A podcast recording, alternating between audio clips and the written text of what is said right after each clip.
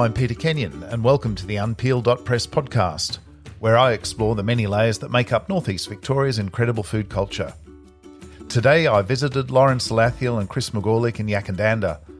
Lauren and Chris are hugely values driven, passionate, determined, and totally committed to thinking differently and doing things around their community food principles.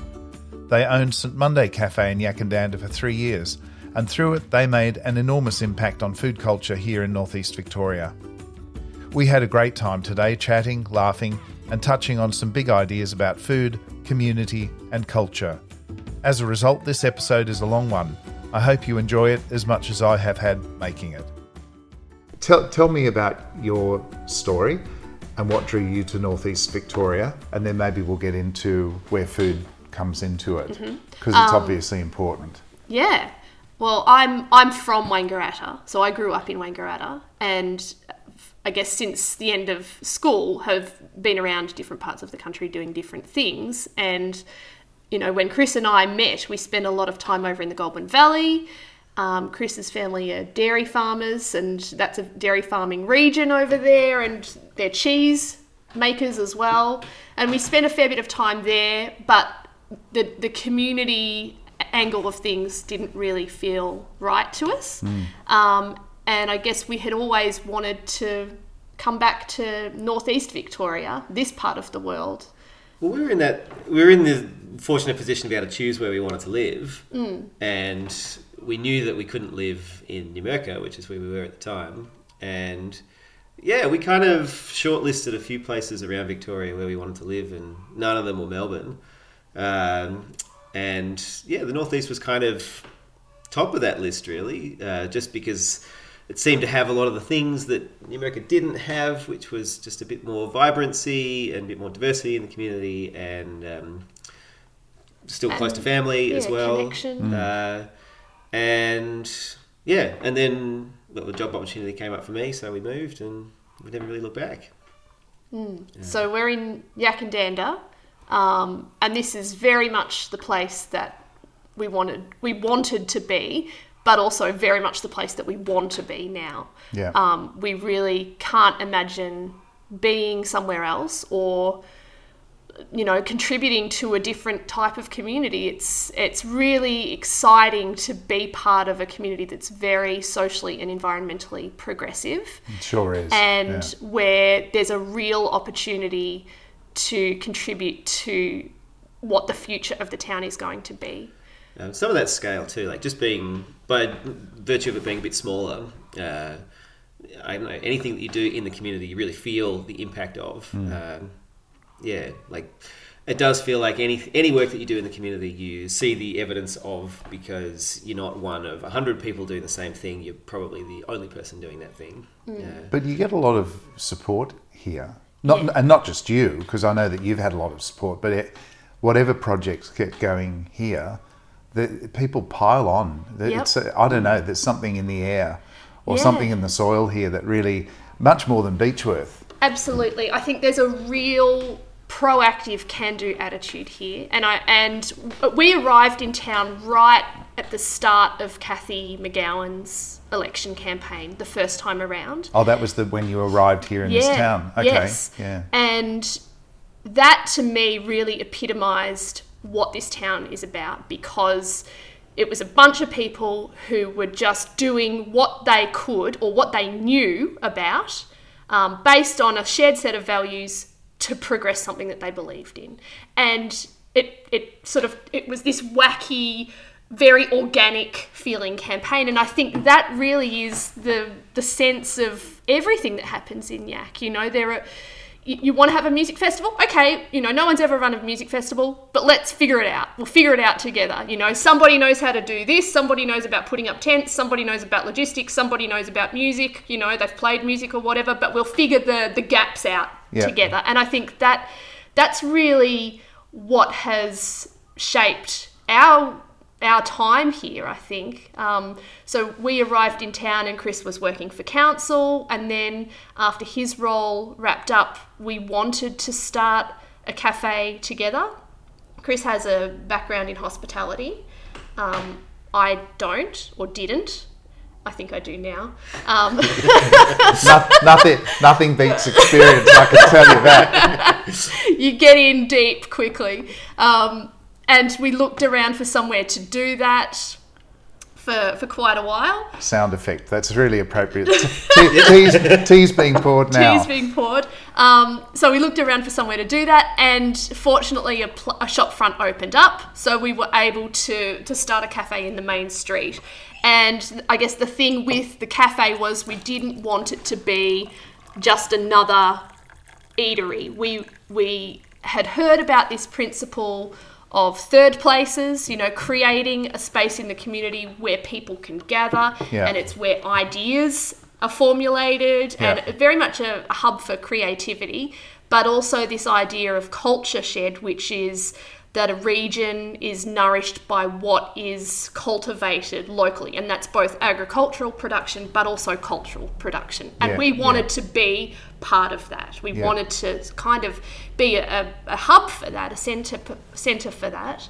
Um, And you absolutely were. well, and that was that was because I think we had the have the good fortune to live in a place where there are so many local food producers. Hmm. We were able to source 100% of our fresh ingredients from people who grew it locally, Wow. which meant that it was hyper seasonal. Um, you know, in wintertime, it was greens. There's not a Yeah, tomato to be seen. There's not an avocado smashed up on toast to be seen ever. We never served avocado on toast. and What I'm about the mangoes? and the bananas and the banana, banana and mango smoothie. well i mean and it forced us to be creative Yeah. it forced us to learn and our our chefs to learn about how to prepare really interesting food in the height of winter when all you had were cabbages and bunches of kale Well done, you, because it, it reminds me where I go and often see it.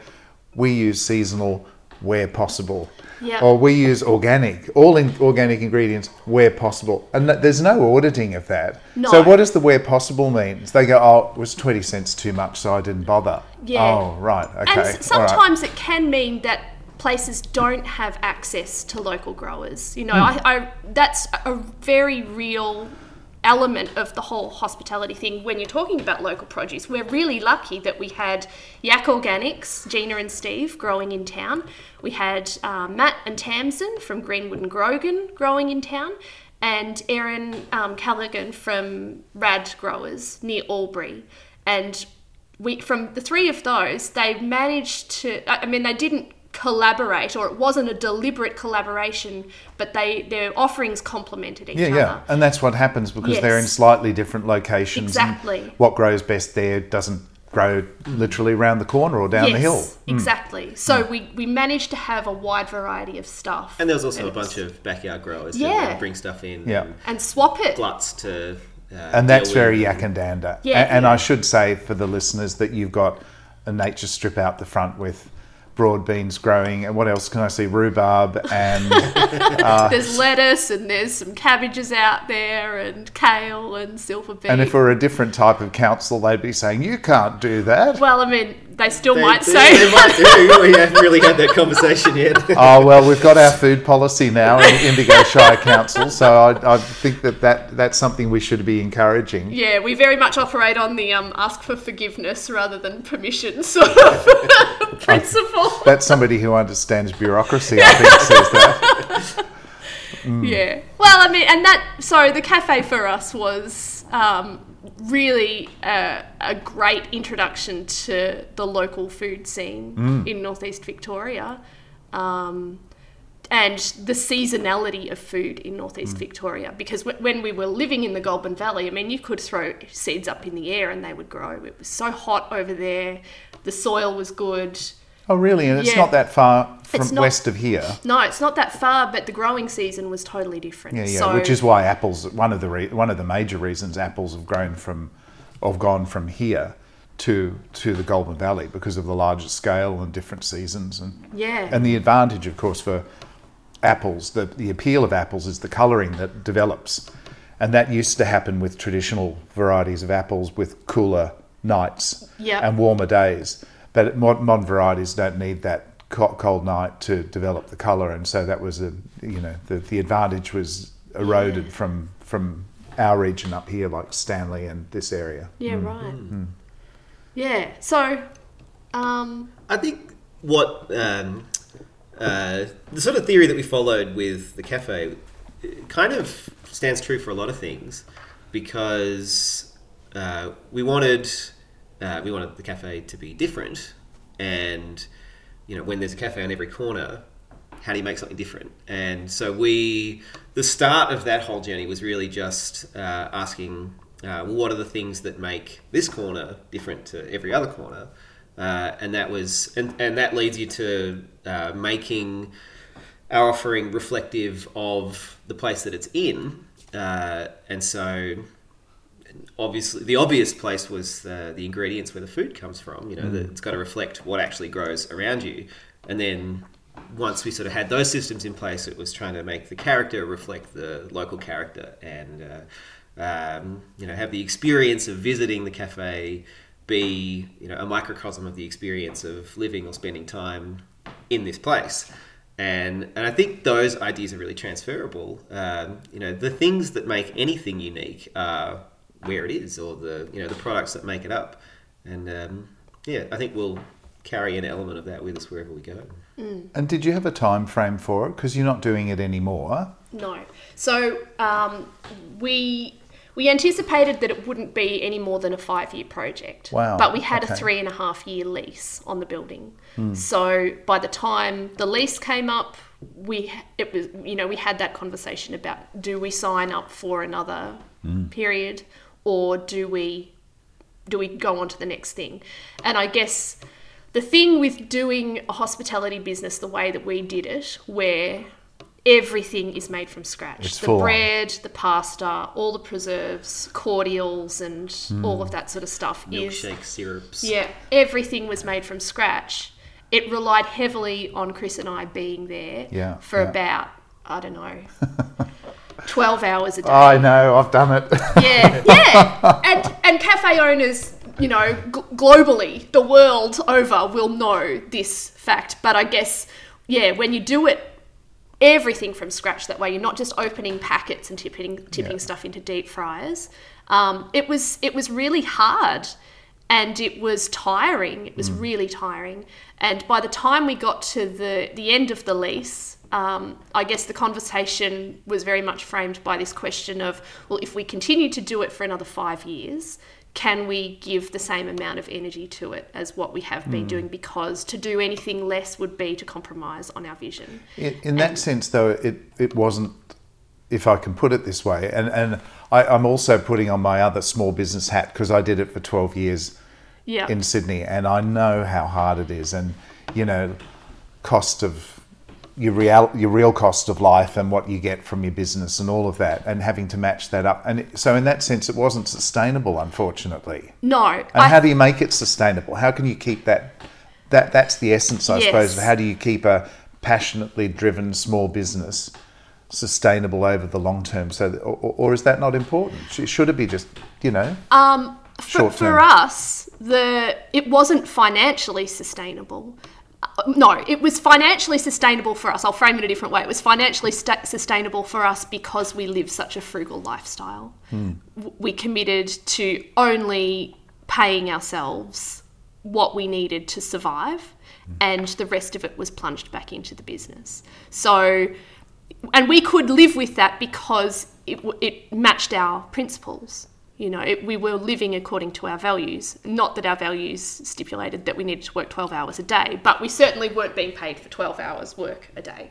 Um, I guess it was a passion project. Yeah. And I think that, you know, it's it's beautiful to think that there are those businesses that exist for these short periods of time where they they don't compromise on values and they are an articulation of somebody's values. Hmm. But I think that if you try to scale that to something where you, you know you're going to earn, I don't know, whatever it is that people want to earn out of it for, for what for an equivalent amount of work that they would be doing in an office or somewhere else. I, I don't think it's possible. you have to pace yourself. Yeah.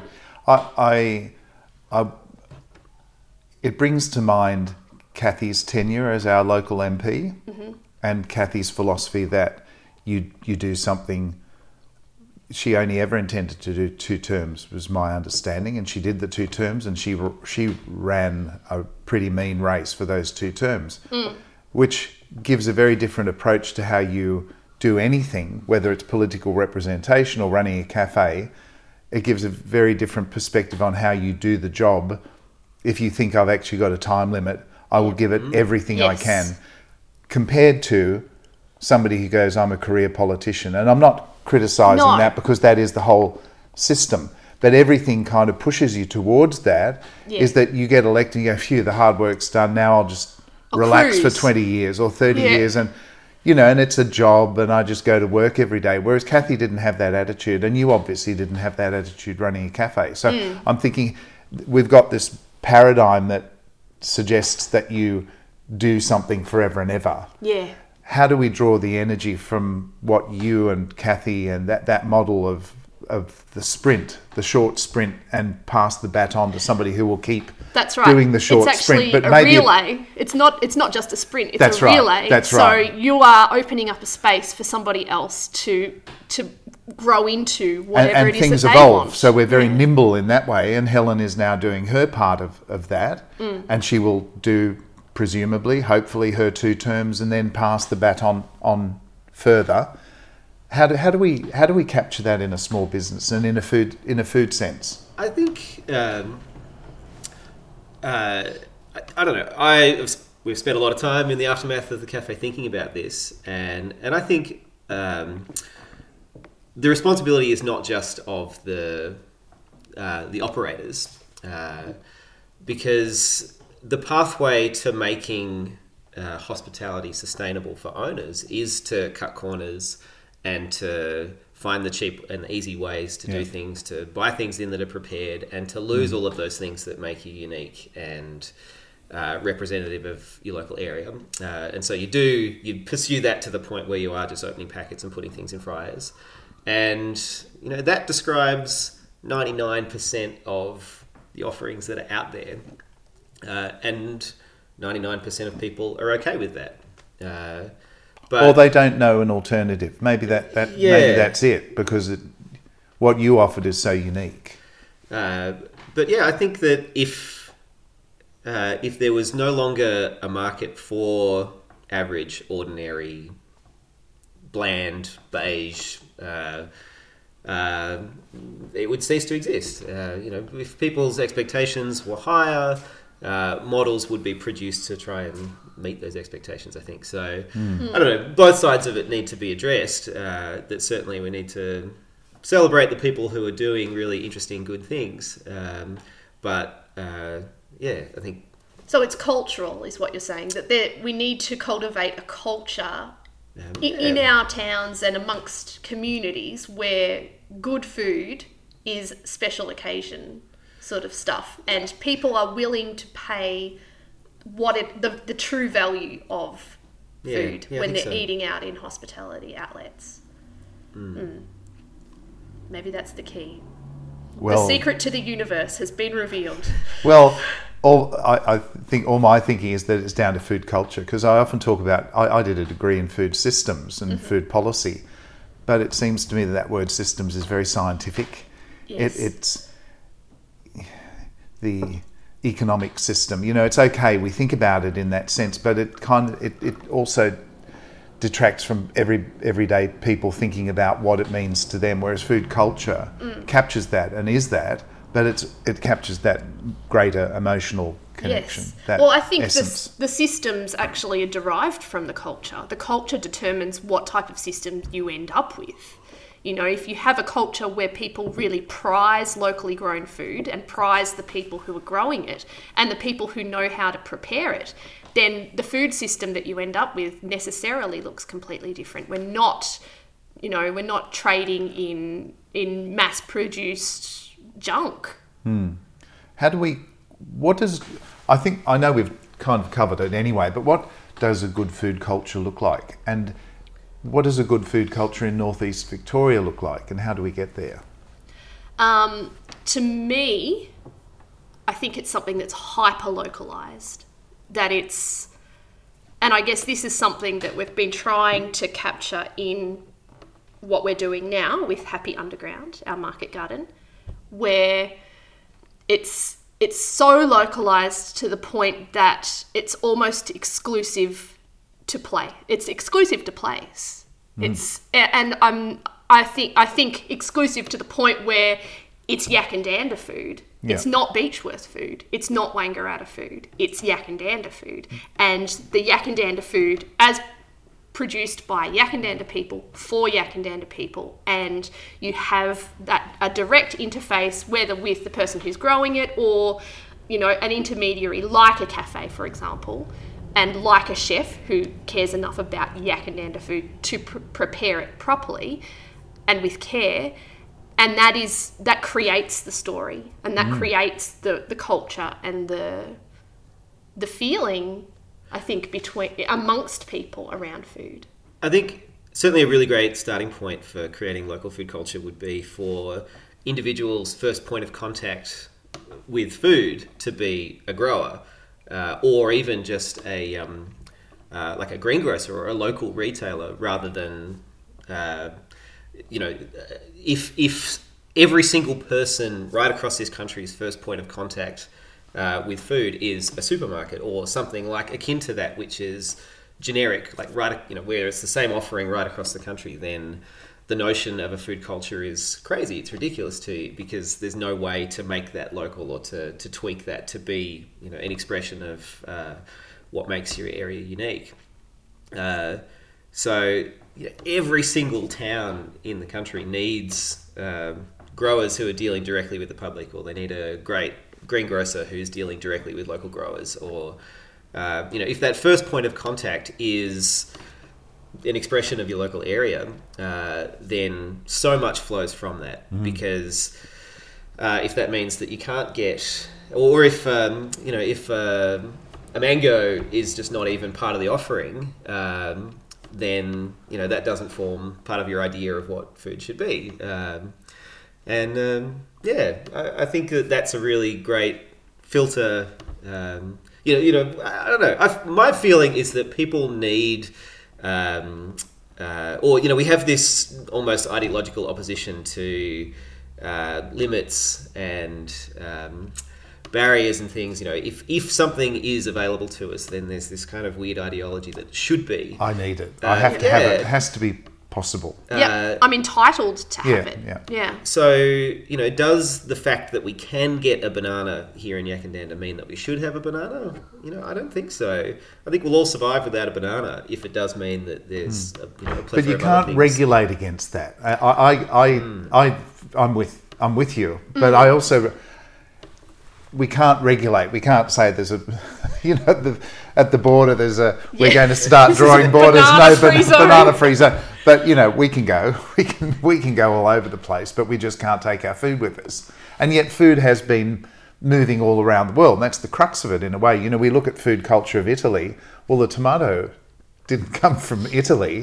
The tomato came from Central America. Mm. Yeah. And the potato in Yes. Ireland didn't. It came from South America. So that movement of food. But I suppose what you're saying is it grow. It becomes endem- endemic. Yes. It, indi- it indigenizes to an area, whereas the banana doesn't grow here. That's right. great- And I think you don't need to regulate. You, you shouldn't need to regulate. People should feel um, strongly enough about local food that they look at a banana versus an apple from Stanley or a peach from the neighbour's tree or whatever it is and say, actually, it doesn't make sense for me to eat a banana. Yeah. You know what? A banana any more than it makes sense to eat swallow's nest or you know whatever it might be. The, the great thing about the uh, Italian tomato story and the Irish potato story is how quickly those things have become part of that cultural identity. Uh, and that gives me great, you know, that to me that's massively exciting because uh, it means that we can transform food cultures within our lifetimes, or um, you know, we can we can live to see these transformations happen. Uh, and you know, I think the the celebration side of thing is definitely the pathway. You know, to make the act of purchasing your food a really fun, interesting, engaging one, rather than a chore that you have to go and do. Um, and and again, I think that's something that inevitably f- flows from having your first point of contact with food being something that's inherently local. Uh, uh, and then, but you know, it doesn't. It's not just a retail problem. It's also, uh, you know, whenever you're talking about cultural transformation, you're talking about you know every facet of the culture. So it's not just. Uh, it, it's everything, you know. It's uh, how you actually go about procuring things, how you celebrate them, you know, how your festival and cultural events include those elements And match the Uh, season and the location of yeah, where you exactly. are. Mm. I mean, really, the more you dig into it, the more you realize it's not just uh, a food culture; it's a life culture. Uh, you know, it's it's everything. And, and local government particularly talks about because that's the level of government that that has m- most relevance to our region. They talk about place-based solutions. It's often about solutions, Yes. but they talk about place-based, and and surely. I, I can't understand why food is not the, the major component of that when they talk about place based. Why why food isn't the driver of mm. what establishes what a place is. Yeah. And, and it, it seems to me that we've lost that market square, or perhaps we never really had it. It's never become an inherent part of an Australian town to have a market, yes. and it might be three times a week. I'm thinking of Mainz in Germany, or any number of German or European towns where, or, or South America or Japan, or where Yes. th- one of the major functions of local government is to create space and to keep it clean and you know Yeah. cobbled things and make it flat and people come in you know five o'clock in the morning three times a week and open their stalls up and sell what they produce locally Yeah. i, I can't that that's one of my projects i'd love to see happening Yeah. I think that's hugely that's a hugely exciting prospect and something that is missing from from communities, small communities, particularly because even when communities do have farmers markets, often they're once a month, hmm. and it's not really a viable substitute for going to the supermarket. You still have to go to the supermarket to buy your flour and your toilet paper and your, you know, all the other things that are missing from the hmm. the farmers market or that you can't get. And it seems to come to me it seems to be driven through tourism rather than Yeah. day-to-day living. This And is- I, I wonder actually whether the pandemic, whether COVID is going to change this for us though, because we the the lack of resilience in supply chains has been revealed, and I think there has been a, a sort of a burgeoning interest in localized food to try and counter some of those things that people have felt panicked about not being able to get. I mean, we've certainly seen with the market garden when the pandemic started we we could have been selling twice the amount of food that we had that we actually were able to produce because the level of demand just grew almost instantly. Um, and I think growers, I mean, we've heard from other people through you know forums that we've been that we've participated in in the past few months that everybody has ex- everybody growing food has experienced the same thing to a, a certain extent. So whether we're able to actually capture that and channel it into something meaningful for communities post pandemic, I think is interesting and really potentially exciting. Um, I think this relates a little bit uh, to what I was thinking just now, which is that uh, so much of the food growing that happens in our area is uh, sold to commodity markets or you know goes elsewhere. Uh, you know, the northeast is seen as a food growing area, but the vast majority of that food um, is tied to economies elsewhere. It's not um, supported by, uh, or the you know the viability of those enterprises is not based upon the people who are here. It's based upon who are and the people who are value elsewhere adding is often done elsewhere and that's also tourism based. Oh, and a lot of the value adding which happens here is uh, has a tourism focus as well. So that's also uh, relying upon economies of elsewhere. And I think to have that massive cultural shift in um, in our area for local food, we also need to have a massive economic shift to make um, this local area be. Uh, the principal means of supporting the agriculture which is in this area. Uh, I mean, And that's vice not versa. That's not that there shouldn't be, uh, you know, excess which is exported, but uh, uh, I think if that were to happen, we'd see a massive radical shift. Um, uh, in, in our food culture. Uh, you know, we don't, people, growers don't really, uh, unless people are prepared to deal directly with their customers in the way that we are, which is not viable as soon as you start to get to a larger scale. Um, um, well, I've just lost my train of thought. Yeah, I, I think this is a massive um, problem for us that uh, you know the vast majority of the food that we produce here is supported by economies elsewhere. And I think that's a big cultural shift that uh, is ripe for And, potential. and COVID's revealed that with things like Yeah. PPE and Yeah. face masks. We've suddenly gone, oh gosh, we let them get manufactured in two places in China or wherever in the world because it was cheaper. And now, crikey, what do we do when there's Exactly. And I think also climate change is going to necessitate us making that change. Hmm. If we don't do it willingly, it will be forced upon us. We will get to a point where, you know, we, we always laugh when we see a truck that has the sign on the back of it that says without trucks Australia stops because it's actually, you know, trucks are actually part of the problem pumping out emissions as they convey food from Queensland to Victoria and then all around Victoria. but it, but it's But true. I it mean, is the food true. system would stop if the it trucks would, stopped. but what we actually need is something that means that we actually don't need the truck in the first place. So, so then you are you're combating two problems at the same time. You are um, making obsolete these huge supply chains that we rely on and that are vulnerable at times of disaster and pandemic and crisis. And you're also doing something about emissions. And you're, it's actually three problems because you're in- increasing resilience of local communities. I just, every time I see that sign, I just think, man, you know, there's such a huge opportunity there if the trucks stop. If we get in ahead of the trucks stopping and actually start to create the foundations for these things in local communities, we could truly have amazing communities, I think, from a, a- a local food perspective and also a resilience perspective. Hmm. Truck drivers aren't going to like that, are they?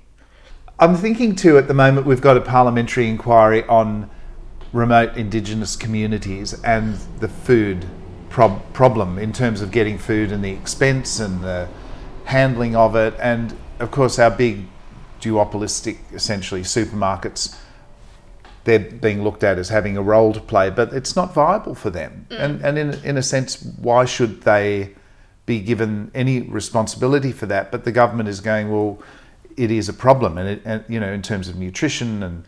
availability of food. Do those principles that we talked about around market gardens and all towns producing some kind of food around them, is that is that realistic? And is it realistic in indigenous communities? Because people aren't going to go back to hunter gatherer mm. lifestyles. That's quite a, I think that you know there's a patronising element to Yes. that. You know, people have a right to have whatever, you know, more or less in modern society, whatever you want, as we've talked about. Yeah. If if people come at it from the sense of a cultural choice, that's their choice rather than something that's imposed upon them. Yes. And and can those principles around eating locally apply everywhere in our country? I th- well, I think there there are two things there that sort of spark questions for me, or not questions, but I think there are two things that need to be addressed when we talk about local food systems and market gardens and things like that. And one of one of them is that they are the realm of the privileged in Australia and probably elsewhere as well. You know, places like America or Canada, they probably are there as well, where um, it's only people who have access to land who are able to grow. It's only people who have the disposable income to pl- pay the premium for those local locally produced things that actually have access to them. It's only people who have the privilege to know what to do with seasonal ingredients who are able to prepare them. So if you don't know what to do with a cabbage or a bunch of kale when that's all you've got in the middle of winter, then yeah, of course you're going to go and buy whatever else it is from the supermarket. So I think the question of privilege and food production is one that really needs to be addressed and that's that's for low income communities as much as it is for indigenous communities i hmm. think. But then i also think that the the fact of local food economies is that they will be different everywhere. So whereas we might have dairy products and you know, vegetables and fruit that we're able to grow here. And over in the Goulburn Valley, they've got dairy farms and fruit and vegetables coming out their ears. And, you know, um, wherever else it might be, that the, the makeup of a local food economy is going to look different everywhere. Um, and I think for Indigenous communities, it is about just enabling people to find the space themselves to determine what their food economy looks like. Hmm. And it might be meat. It might be it might be something that we don't have here. But it, you're right, you, you can't be patronizing and just impose solutions upon people based on what you think is right for them. But I think that this also goes deeper into Australian culture where there are lots of unresolved issues that we have with our Indigenous populations and the way that we relate to each other and communicate with each other and the things that we think about each other. And those things are also part of that conversation.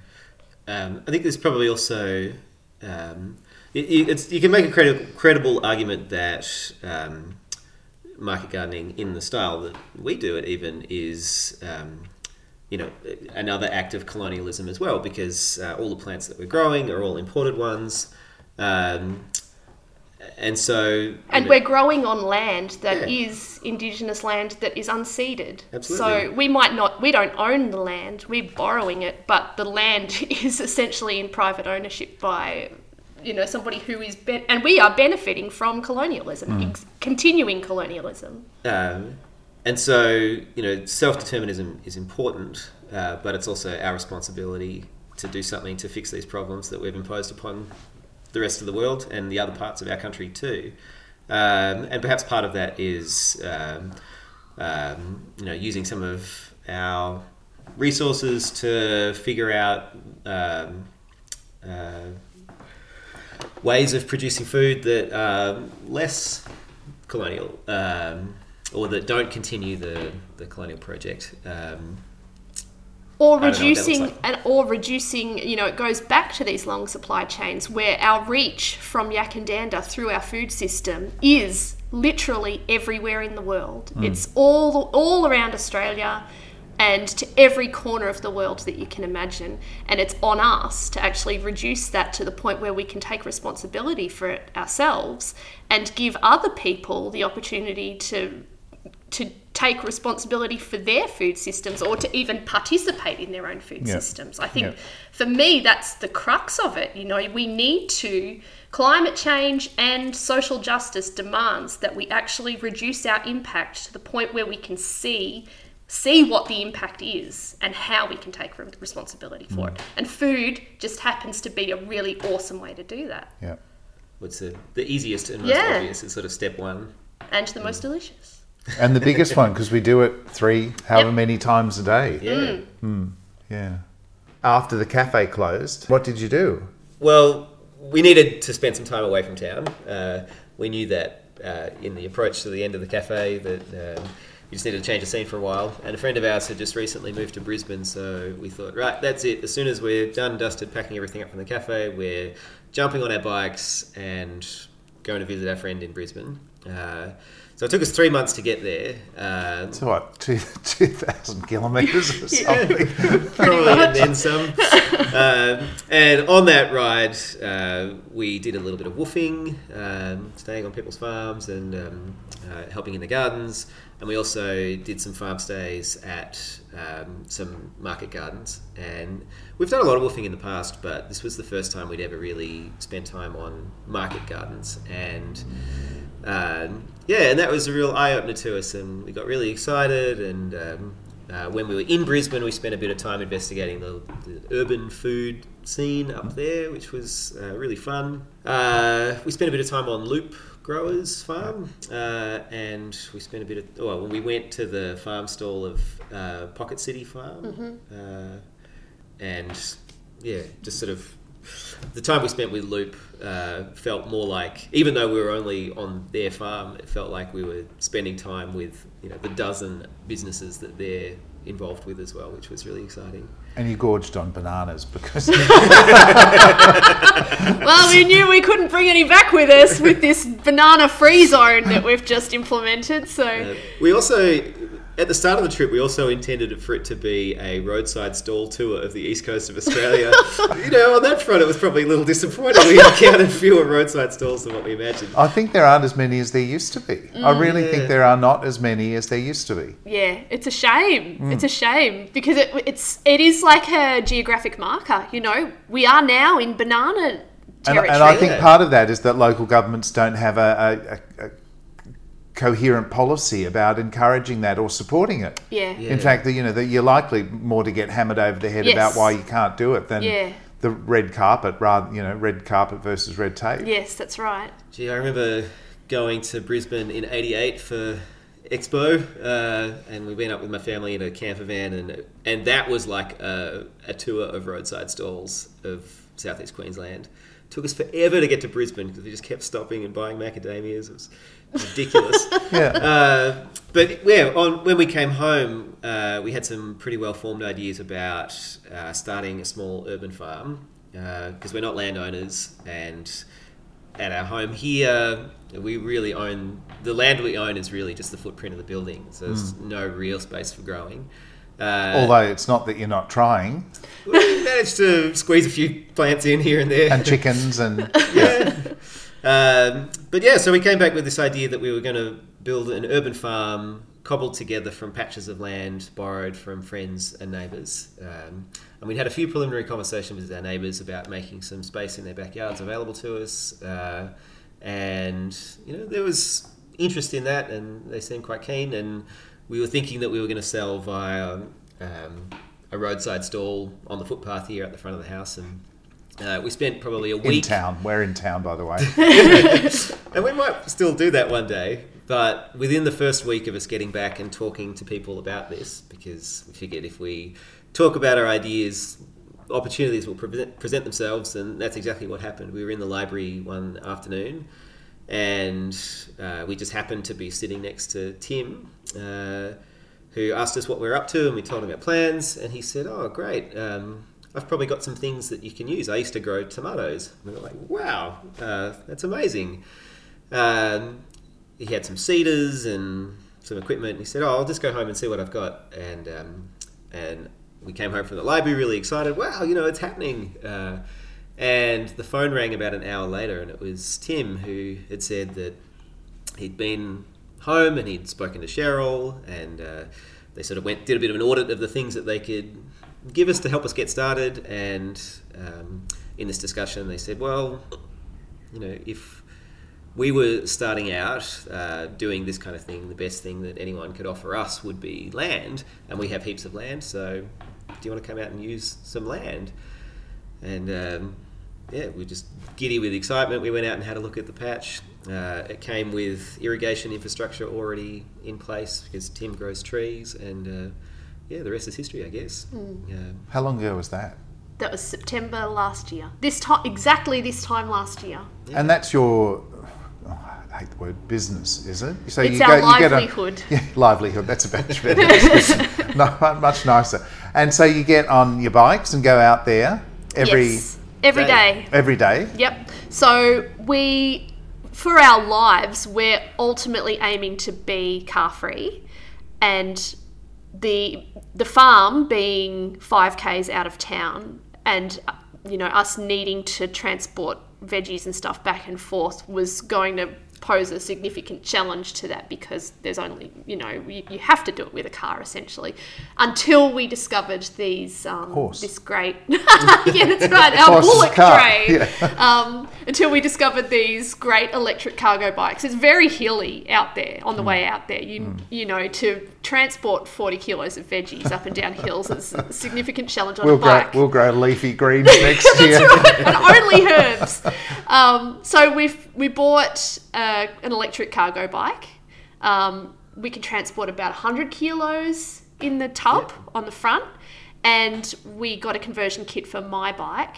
and have just been given an old bike trailer that we're sort of going to rip apart and rebuild in some fashion. So that, I mean, last summer we were only growing on about half the space that we have available to us out there, and between the two bikes, we carried all of the harvest back here to be able to, you know, And, process it. and your market gardening experience and training is is learning on the job quickly as you go, which is um, hugely rewarding because th- you know this. I think this this livelihood presents us with the opportunity to do this great physical work outside and to be constantly thinking on your feet about what it is that you're actually trying to do. Um, you know, we've got little bits of gardening knowledge that we've picked up from having home veggie gardens for years, and you know, little things that we encountered on the market gardens that we visited on the way to Brisbane. And we've read a lot of books and we've looked at a lot of websites and watched a lot of YouTube videos, but ultimately, it's going to, it, it all comes down to what is happening. You know, are the slugs eating these things and not these things? Or, you know, have you got mice trying to nibble the tops off radishes or whatever it is? and is it all working? It's working. Yeah. And what are you doing with the produce that, as you harvest it? Uh, well, it all comes. We do a harvest day once a week. Uh, it all comes back home here for washing and um, um, packaging, uh, and we have a mailing list of about fifty customers. And of those fifty customers, there's probably we'd get about twenty orders a week. Uh, we run an online shop, so So it's on a weekly order basis. You're Yeah. not thinking about a CSA or anything like that. No. So before COVID, we would run a, because we live opposite the primary school here. So on a Friday afternoon at school pickup time, from three o'clock till four thirty, we used to run a little market stall out the front of our house. Um, and we gave people who signed up to our mailing list the opportunity to pre-order their veggies. So we would put together a box and have it waiting out there. But then whatever we had that was excess, we'd also have on the stall. And once COVID sort of started to make its impact felt, we changed that to an entirely um, pre-ordered online shop. And Chris delivers boxes on the electric bike on Friday afternoons, and people who need to come and pick up come and pick up from the house still, and I wait out the front for them. But um, And that's all working. it Yeah. works. Yeah, Yeah. it works. So what's in the box this week? uh, this week we've got carrots, beetroot, purple cauliflower, cabbages, kale, chard, rocket, lettuce, radishes, a braising mix, yep, coriander, dill. and Gosh, then what a lot of variety. Yeah. Wow. So and we're we're able to so we're growing on 400 square meters now. When we started, it was on about 100 square meters, and then by the end of summer, we were up to 200 square meters. But we still had these extra two little block like um, patches, I guess, within this. We call them quadrants. That it's like four quadrants that make up a grid. Um, so we're on 400 square meters now, which is tiny in the world of market gardening. It's tiny, but um, because it is such a small scale, and it, it- you know we call it human scale because it's what we can deal with by using hand tools pretty easily between the two of us on a fairly part-time sort of basis. Um, because it's that scale, it means that we can interplant things. Uh, we can we can have quick rotations of stuff. We've concentrated mainly on quick rotation veggies, um, and we do have we have a lot of variety at the moment because we're coming out of winter. The the quantity of each variety is, is a bit more minimal because also we were starting on this sort of scaled back um, 200 square meter size. But we think that going into summer now, we'll really be able to have things pumping. Um, Surely you can plant easier. banana trees around the edge. The bananas are literally just around the corner. Yeah, so it's a model that works and it works for us. Um, we don't want to replicate our 12 hour cafe days. It was really important for us when we started the garden that we make it a livelihood and just a part of our lives, not something that would consume our entire lives. Although, it, as you can see around our house, our house is filled with seeds and gardening gear and you know preserving jars and things like And that boxes. and boxes of I think you, gardening I think stuff. you two don't. I don't think you two know where to stop in terms of passion takes you right to the edge. But it was important that we have we have time in our lives to do community stuff too, because the cafe didn't enable us to do that. No. no. Um, and we're we're doing it.